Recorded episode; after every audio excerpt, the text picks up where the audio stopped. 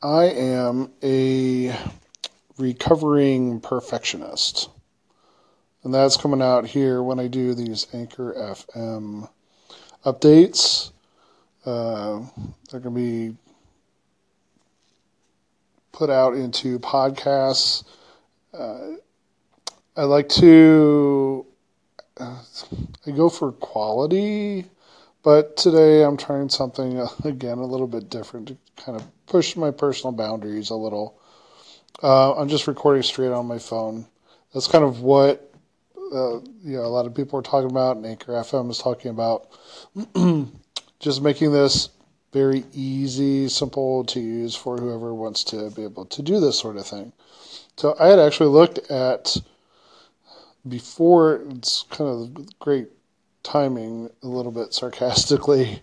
In I was looking at doing a podcast before, and I talked to a couple people that do that locally around here, and uh, so got some great ideas, great tips on equipment. I purchased um, for me a bunch of equipment, uh, you know, a mixer, a couple microphones, mic stands, you know, that kind of stuff.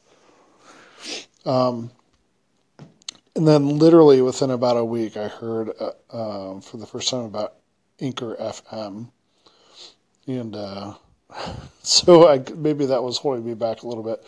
I just bought all this new fun stuff, but just use your phone, sure.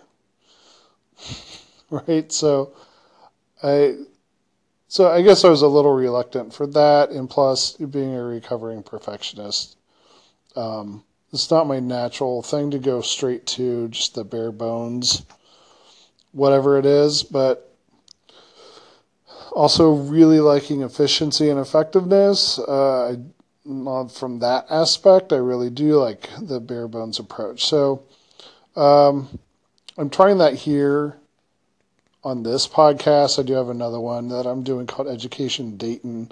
That kind of lets me have an outlet for doing the the more quote unquote quality uh, audio quality type stuff. But uh, so I'm experimenting with just the bare bones stuff here and see how that goes and uh, and how it all works. So that's kind of the the I guess specific example that I have for you in my kind of working with you know as a recovering uh, perfectionist. It's kind of my natural state is before I do something, I want to make sure I do it as close to what I would want to do it. I it's a bad way of explaining it. Let me see if I can put it a different way. I don't I want to understand something the best way possible, know, how to go about doing that thing, whatever that thing is, before actually doing it. Um, so, and I guess there's kind of a balance to be had. There's on the other extreme, there's just going and doing it without thinking about it at all. So, and then there's probably a happy medium in between there. So I'm trying to align myself more into that happy medium, I think.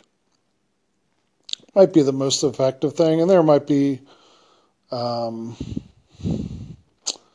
under different situations, I might move the dial one way or the other. Uh, for example, if it's a really high risk situation, you know, maybe I'll spend some more time planning up front. Um, if it's not so high risk, I'll just go ahead and do it and see what happens. So I'm curious uh, what other folks, uh, kind of what your experience has been with that. Um, you know, call in, leave a comment here if you're listening on a podcast. Uh, just you know, think about that yourself or hear it. There's a way to leave comments wherever you are. Just go ahead and have the, that discussion.